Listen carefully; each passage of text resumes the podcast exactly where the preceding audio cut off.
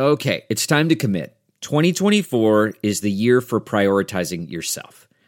Begin your new smile journey with Byte, and you could start seeing results in just two to three weeks.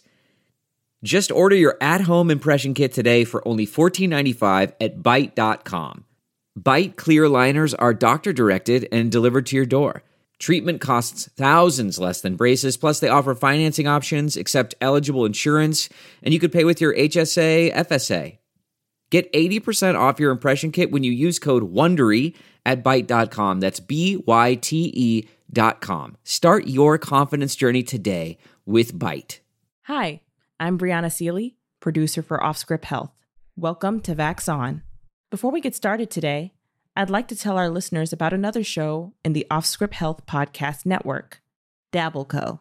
DabbleCo's mission is to empower women with accurate information provided by actual experts.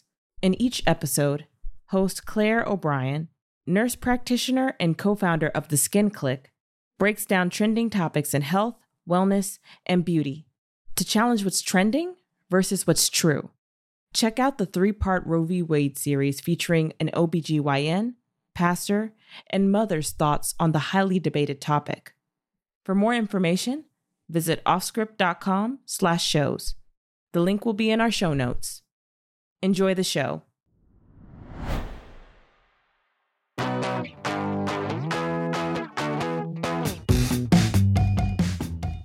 Hey Matt, it's uh it's Tuesday, so that means we're taping Vax on. It is Vax on time, Elura. Hello, how are you? I'm so well. How are you? It's been a minute, right? It's been a minute, yeah. About a week. That's the cadence of the show. About a minute.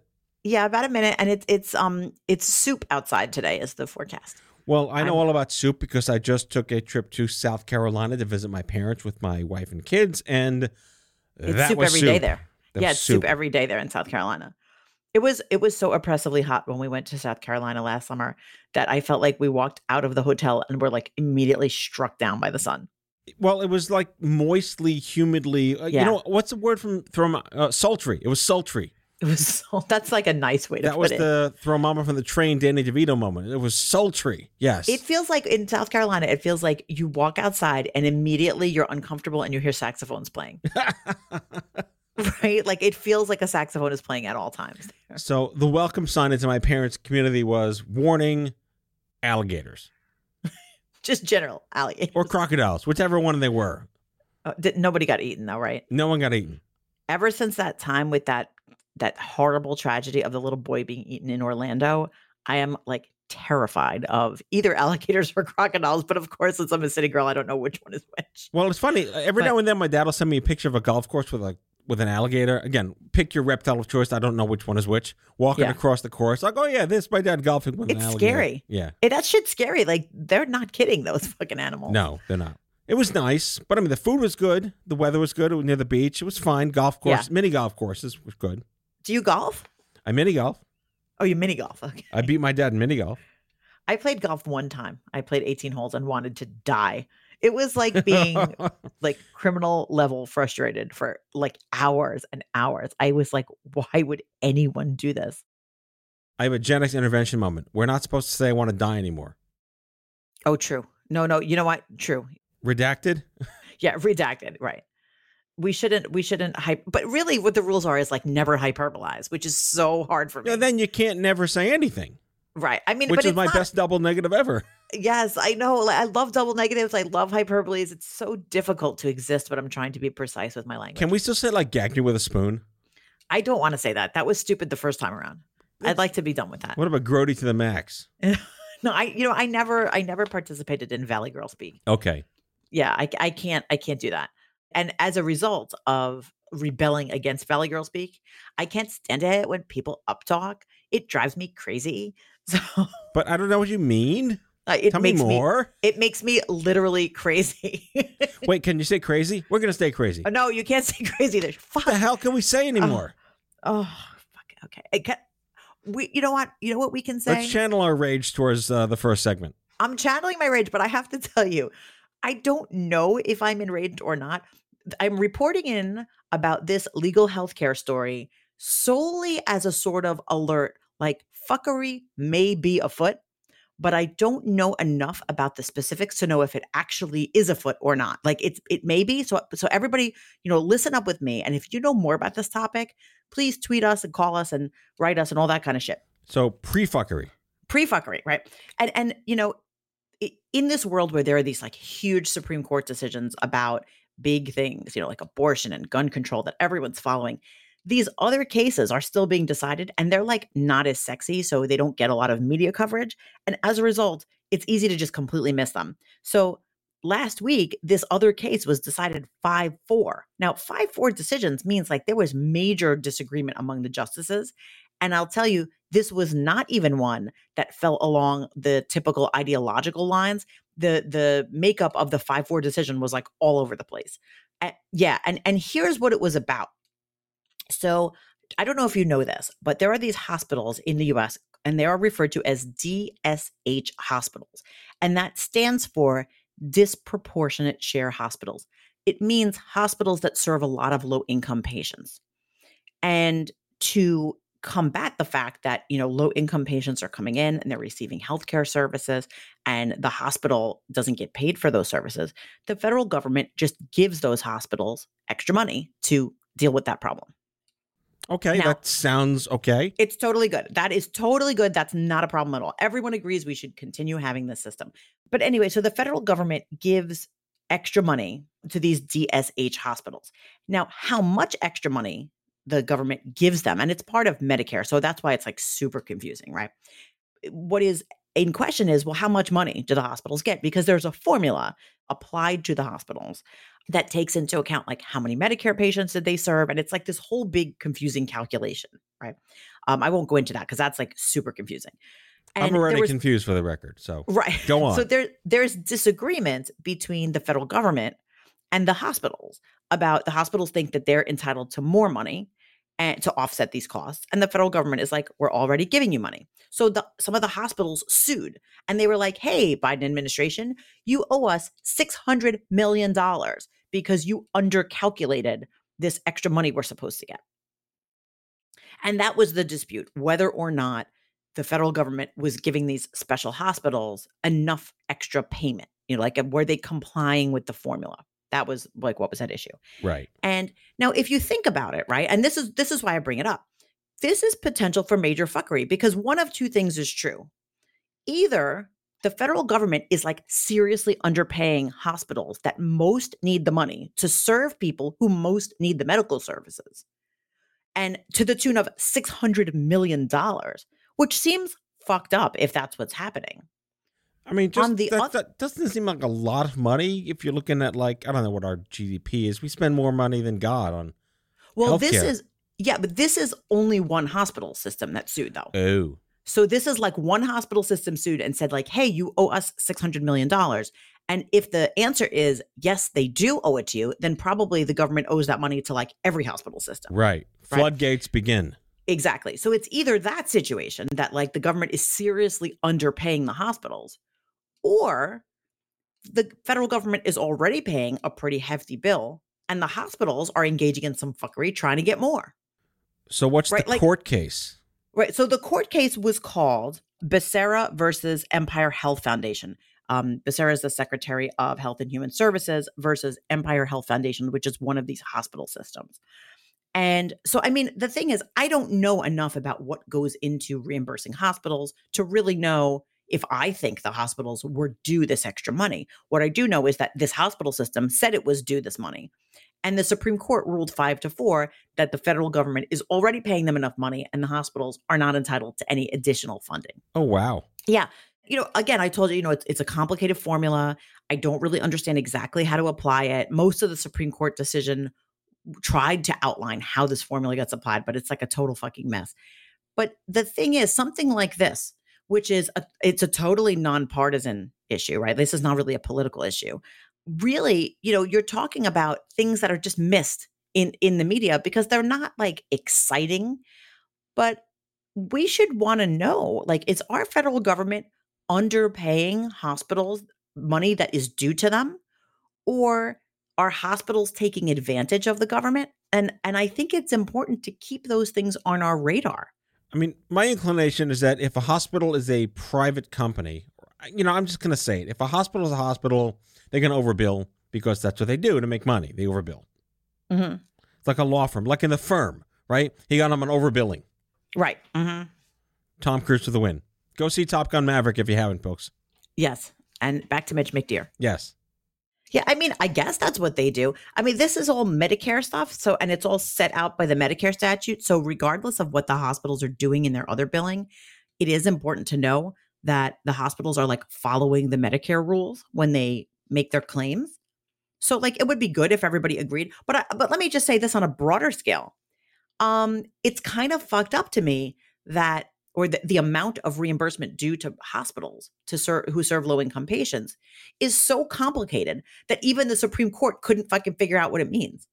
Like that's not a good system. If it's so complicated that no one can figure out what the rules are, how is anyone supposed to follow those rules? Just throw an embryo in there. What could go wrong? so it's kind of like none of us are this is, you know, we all sort of figure like I don't know, someone else will figure this out. I mean, that was even my reaction as I was reading the Supreme Court case. Like, I have no idea if this is, if I think this is correct, because it's so much work for me to figure out the underlying facts that I don't even fucking know what's going on. But I mean, that in and of itself is a major problem. Because if I can't figure it out and I'm trying to, and the Supreme Court justices also can't figure it out and they're in charge of deciding, who is it that's in a position to figure it out? Right. So when we say healthcare is fucked, it just scraping the surface there. Right. And it's not like little things. It's like, you know, hundreds and hundreds of millions of dollars at stake. So, like, perhaps we should create rules that are easy to follow and easy to get correct. Uh, perhaps we should. I laugh and giggle hysterically. Perhaps. I mean, just a thought. It's just kind of nice to know the Supreme Court does other things besides destroy the country. Yes, yes, they do. They do. It's matter. You know, look, they gave half of Oklahoma back to the Native Americans recently. I mean, you know, yeah, that's something. Gorsuch, yeah. even I knew that because you told me. But still, I always say he's like angling for a recurring role on Yellowstone. Right. But anyway, um, so yeah, so that's my story. That that's just a little um, you know, it's kind of like reporting in from from other potential healthcare fuckery out there. So I want to divert this to our second segment, which I'm I'm conflating with the I keep mentioning like the Scrooge McDuck bank vault where he swims in the money, which is these households like mine with forty thousand home tests in them that we never use unless we're symptomatic, which we never are. But yet COVID's all over the place and no one's dying. And where are we? Blurring the lines on what is going on? Yeah. So now it sounds like it's really a problem because people aren't testing as much. So we have like no idea what the COVID statistics are. Right. It's sort of a good problem to have, right? Because we were much more um, strict with the testing when having COVID was so much more frightening. And the the fact that people are generally a lot more lax about it is like a side effect of the fact that it's not you know it's not fatal for most people and it's for for many of us it's just not that big of a deal so people aren't compelled to get tested every time they have sniffles. Right. So i mean it's a good sign but it's it, it's not ideal when we're trying to manage a pandemic when there's like regulations and stuff out there if we don't have accurate numbers. Well, the trucks here in New York are still out every day, but I never see anyone in line for them anymore. And I went to City MD today, and there's usually like a normal line of people just wanting to get regular tested, and they're not. I mean, are their kitchen drawers filled with home tests that they're not using? I wonder. Yeah, you know, that's funny you say that because on the way to the studio, when I drive in and I tape from the off script studio, there's like a, a tent right outside the studio, and there's never anybody there online to get to COVID tested. Unreal. Well, maybe not unreal. I mean, is this the world we wanted to be living in where we're just living with it and that's what it is? You know, I don't know. And and I think that the idea that our statistics are really not reliable bothers me because I know how much there is at stake. You know, especially when we still have, you know, maybe not government regulations as much, but there are certainly private companies that have their own restrictions in place. Like, for example, my my son is taking part in a one week internship in Washington, D.C. later this summer. And the COVID restrictions are seriously fierce. He has to COVID test every single day during this one week thing. What? I know. And the thing is, it's based on trying to be as careful as possible, which is great. But it, to me, it seems like it would be relevant to know what the numbers are at the time.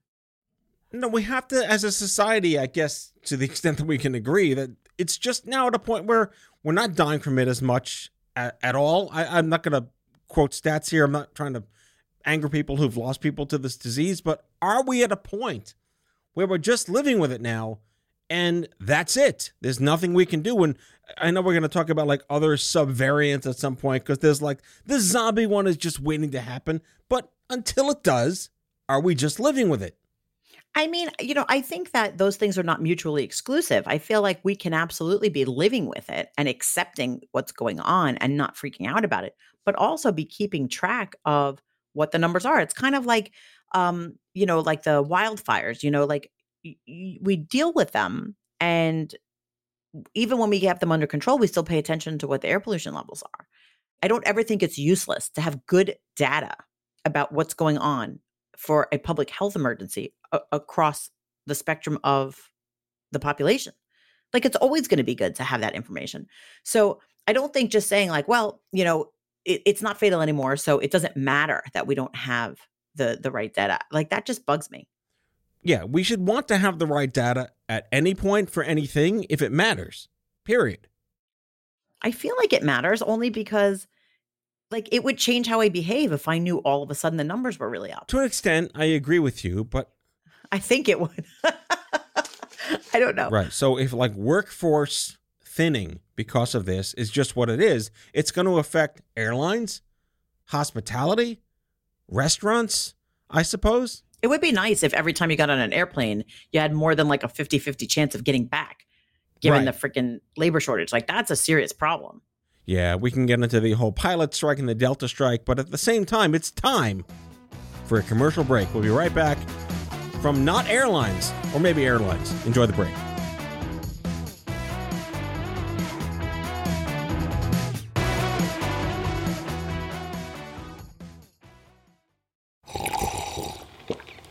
That's not just the sound of that first sip of Morning Joe. It's the sound of someone shopping for a car on Carvana from the comfort of home. That's a good blend. It's time to take it easy, like answering some easy questions to get pre qualified for a car in minutes. Talk about starting the morning right. Just like customizing your terms so your car fits your budget. Visit Carvana.com or download the app to experience car shopping the way it should be convenient, comfortable. Delve into the shadows of the mind with Sleeping Dogs, a gripping murder mystery starring Academy Award winner Russell Crowe. Now available on digital. Crowe portrays an ex homicide detective unraveling a brutal murder he can't recall. Uncovering secrets from his past, he learns a chilling truth. It's best to let sleeping dogs lie. Visit sleepingdogsmovie.com slash Wondery to watch Sleeping Dogs, now on digital. That's sleepingdogsmovie.com slash Wondery.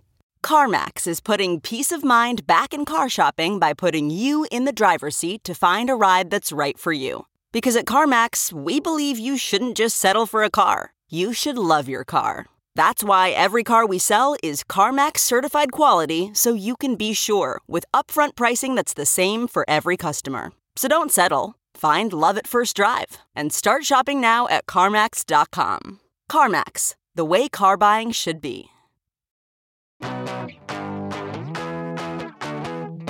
So, Matt, we're back. Um, are you feeling foggy?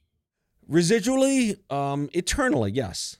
Eternally foggy. Why are you eternally foggy? Well, I have something called chemo brain, which is finally, after many, many years, a clinically proven evidence based late effect of cancer treatment that affects your cognition, your executive function, your abilities to process information, and it's kind of inversely proportional to aging, so it gets worse, but you can't use it as an excuse anymore once you get really old like me. But it does harken a time where people didn't take you seriously. Oh, get over it. There's no such thing. Chemo, brain is is made up. Get over it. Kind of like the way people used to say about ADD, right. right? People often used to say that ADD was made up. Yeah. Get over it. There. And, and I think people have, you know, society as a whole has become a lot more sensitive to neurodiversity as a topic generally and um, to specific inabilities to focus, things like that. So, uh, chemo brain is something that if, that if a person experiences it, does it last like forever? It can. It can last forever. Again, every single person that goes through like terrible radiation or chemotherapy that affects the brain is going to have some kind of late effect manifested depending on who they are. But is it only people who had brain cancer or people who had any kind of cancer? chemotherapy writ large. Again, everything is so genetically individualized at this point today than it used to be easy bake oven for everyone in the 1980s and 90s. But yes, cognitive deficits and executive function damage are real. And you may have to live with the consequences of them, which is an over under because you'd rather be alive with them than dead without them. Sure. But yeah, it's real. And and the brain fog of COVID is also now real. We we can't just say, "Oh, you haven't had COVID in 2 years, get over it." Yeah, this is something that we've heard um, kind of since the beginning of COVID that COVID can cause some kind of neuroeffects, you know, um, whether it's confusion or, you know, they're, they said fogginess or COVID brain or, you know, whatever I, we've heard it called. And it sounds like they're, they're really doing some good research into that specific symptom. Um, I, I read about this study in mice and it said, which I'm, I'm always like confused about the use of mice and this kind of stuff. Like, so th- the study with the mice said that the virus disrupted the normal activity of several brain cell populations and left behind signs of inflammation. And somehow this is going to help us understand the cognitive disruption caused by COVID 19. Well, would you rather them do research on puppies or mice? No, definitely not. But this is my question. so when they test the mice, how do they know if their brains are foggy? like are Um, they are they like are they like you know you, you started you used to use the oxford comma but you don't use it anymore like are they like like i don't understand like are they like it seems like kind of a nuanced thing to begin with is it all like mice in the maze like i need to know this about the mice I trust the people after all these years of studying science stuff on mice that they know what they're doing. they can tell if the mice are stupid They can tell if the mice are stupid. Yeah. Like were the mice smart to begin with i just need to know more about this all so they're testing the mice like and also i i also need to know relevant to covid-19 like are they sure that they were working with people who had a full deck before covid Right. Yeah. We we don't have a baseline for this like i all. need to know because if you think about it right like are we only talking about the people who refused to get vaccinated because they thought they were going to become magnetic because i have questions about those people and their cognitive abilities anyway right. But again, I have the Bill Gates chip, so I'm fine. Right right it, me too i mean i I- can i don't need my cell phone i could just put my finger right up to Right. my it's like the Maxwell smartphone. This is like his shoe and his thumb. Yeah. So I'm like fascinated by all this because it said the mouse model was engineered as a close stand-in for humans, and I know that that's been done in lots of medical contexts. Um, and they meant, you know, they they basically tried to mimic the experience of someone with a mild COVID nineteen infection, and um, and it, you know, it was the whole thing. They put the they put the cells into the mice, the the mices, the mice, yeah, The Meese. the mice, the get, mice the, get it right. respiratory tract. Um, and the infection cleared up, but then they ended up staying with the brain fog. Um, so you know, it's this is this is good medical news, right? Because it means that there's like a scientific basis for them to keep on studying this as a real symptom. Am I am I getting that right? I think the part where we're missing out on is that a virus can cause brain fog and that, oh, it's just the flu has just gone completely out the door, even though it was already out the door years ago. This is not the flu. This is something brand new, concocted in some lab somehow that can completely destroy your cognition besides making you sick. That's true. And and you know, that's a really good point because um I know that from my own experience with COVID, I absolutely felt like, well, I guess it's sort of like a flu because I, you know, the flu makes you feel really shitty and COVID made me feel really shitty, but it seemed sort of like flu plus, you know, like flu, Flu but like kind of worse. Like you know? Paramount Plus, but different. Exactly. Exactly. Um, generally speaking, other viruses, I've never heard anyone talk about brain fog. The only time I've ever heard talk of brain fog, um, you know, other than in the cancer context, has been in the pregnancy context. That pregnancy like makes you all kinds of wacky, Right. and and it's like a very real thing. And I know women talk about it all the time. So I mean, it's new though that it's that it's the the direct result of a virus. So um, to me, again, like it kind of underscores how important it is to try your best to avoid getting this virus um, by getting vaccinated or you know taking other precautions because the last thing you want is to have a virus cause your brain to not function the right way. To me, that's much scarier than any of the other stuff. Well, it goes back to our other shows on long COVID, which is we have no idea as a species the late effects of this mutant thing that this is because there's never been anything quite like it before. Am I going to all of a sudden get foggy in like a couple of years? No, think? that's just aging. okay because I, I don't know that I can handle it. I already can't remember anything. Yeah, I, I mentioned this at the top of my little rant, but I there there is um an X and Y axis crossing at some point where aging meets chemo brain, where you just have no excuses anymore, and you're just gonna be fucked. You're just like I'm over it. How about like right now I'm using like I'm too stressed and that's why I can't remember anything. So maybe I should just try out COVID as an excuse. And see Oh God. Like I had COVID. Leave me alone. My brain doesn't work anymore. I don't know. you gotta get a hall pass for that one. but I feel like you know I uh, I have a friend who who swears that she has major cognitive deficits from it, and I mean that has to be a terrifying thing. And given so many people who have had COVID, I wonder if that you know just kind of the sheer numbers you know might mean that there's more funding for research and hopefully treatment for this. And um, I mean I hope right. Well, again, it, there's so much unknown here because we never could have predicted that there would be a thing after the thing. Right. No one foresaw, oh, it's just the. We knew it wasn't the flu on day one. But what we didn't know is that the human body would react so egregiously uh, disparately from a traditional virus like this. Right. And that like some people would get like a sniffle and some people would like just have every kind of symptom and some people had stomach symptoms, some people had respiratory symptoms. It was like all over the freaking place. And just when we first learned, even in early 2020, when we first learned that one of the symptoms was you lose your sense of smell, Yeah, and that was like a really weird one. that doesn't happen with normal viruses. Right. Did it happen to you when you had COVID? I did. It did happen. Yes. I was waiting for that. Um, and it did not happen to me. And I was like really waiting, but I was extra hungry when I had Oh, yeah. COVID. I was really hungry the whole time. Uh, I was waiting. I was like, where is that sense of smell? Maybe I'll like go on a diet and just eat lettuce and not care.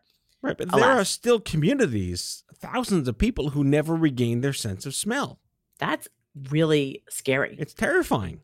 I There's mean, so because much unknown here. Yeah. And and like to lose any of your five senses, like that's such a big deal. Um and and you know, it, it kind of speaks to the just the long-term seriousness of COVID and why it's so important to that we take precautions and and why we become vaccinated and and all of that stuff. Um because it is a serious illness. It's not eh, you know, despite the fact that it's not killing people, it still is a serious thing to take into consideration. Yeah, I don't have full data on this, but I did a panel. I mentioned this on the show a while ago. I did a panel on long COVID, and from what I learned then, this was two months ago, most of the people with these chronic late effects of COVID had original COVID, COVID classic, or Ah. Delta. Omicron has yet to be proven because it's less lethal, it's less invasive, uh, to have had the same scale known long term side effects. And I, again, going back to my virology training, Going back to when you were a, when you were an esteemed virologist. Yes, back in my virology days. Uh, I, I just remember this from talking to some folks a couple of years ago on my show. When a virus keeps mutating into various subvariants, it's trying to stay alive. And eventually it Right, right, peters right. out by creating so many subvariants. It's it's basically playing like um it's just playing playing cards. It's trying to figure out the odds of which one of its subvariants can survive. Mm-hmm. And and it's the one that outsmarts the mice, right? That's the one that survives. It's the one made of Chuck Norris. Okay, just checking.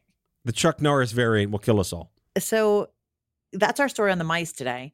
Um, mice are not so much on my brain because um, I don't know if you know this. It's, I don't know if I sound extra tired today, but I am extra tired. A little I have tired. my own. I have my own brain fog today, but it has nothing to do with COVID, and it has everything to do with a fox that comes to my house every single night, and Is he So followed in a- by a hair? Yeah, no, it is Other than a not. I wish? I, I wish it were followed by literally anything that would kill it. Um, because and I'm sorry for all the nature lovers out there, but this motherfucking box comes every night into my cul-de-sac and wakes us all up every single day at like 3 a.m. So because I don't know if you've ever heard a fox, but it sounds like a baby being eaten. It is Can't you like just trank it and call animal services? Well, you can't. I mean, they're they're fast though. They're like fast little fuckers out there. What if everyone held the trank at it at the same time? I would be all for it. But listen, so listen, to, this is my night every single night. The fox wakes us all up at 3 a.m. because it is so loud. And my husband, gentleman that he is, gets up out of bed in his boxer shorts, goes downstairs into the cul-de-sac outside with a giant whip and snaps the whip on the ground. Oh my God. and that scares the fox. And then it goes away for the night, only to return the next night. We don't know what else to do. And here I am complaining about the Q train. This is my life. This is life in the suburbs with the foxes. Anyway, Well, I will end with a quick note that I just came back from visiting my parents in South Carolina. I wasn't going to say this, but you brought it out. They have birds the size of Tic Tacs that sound like trains and locomotives at three in the morning. So I feel like in the My Cousin Vinny, where he the trains is waking up every night, they have birds the size of Tic Tacs that make this massive sound at three in the morning. And, uh, Hilarious. yeah, not Wildlife. hilarious, but sound, Li- wildlife it for the win. sounds hilarious. Yes, and oh, so on that note, On that note, thank you to all of our creatures, big and small. Those mice, foxes, disastrously tiny, loud insect birds right, in exactly. Those who help with medical science and those who just ruin my sleep. so, thank you to all. All right, we'll see you back here next week, folks. Elura, thank you again for a wonderful, wonderful conversation. Thanks, Matt. Vax on. See you soon. That's all for now. If you like Vaxon, be sure to subscribe, leave a review on Apple Podcasts, follow us on social, and tell all your friends to listen. Tell us your shit show of a healthcare story by leaving a message for us at 855 Audio 66, and we might just use it in a future show. Vaxon is a product of OffScrip Health. We are a healthcare engagement company built for patients and caregivers by patients and caregivers. Our executive producers are Matthew Zachary and Andrew McDowell. Our senior producer is Brianna Seely. Our hosts are Matthew Zachary and Elura Nanos. It is recorded, mixed, and edited by Brianna Seely. For advertising and media inquiries, email media at offscrip.com. That's media at offscrip.com. For more information, visit offscrip.com.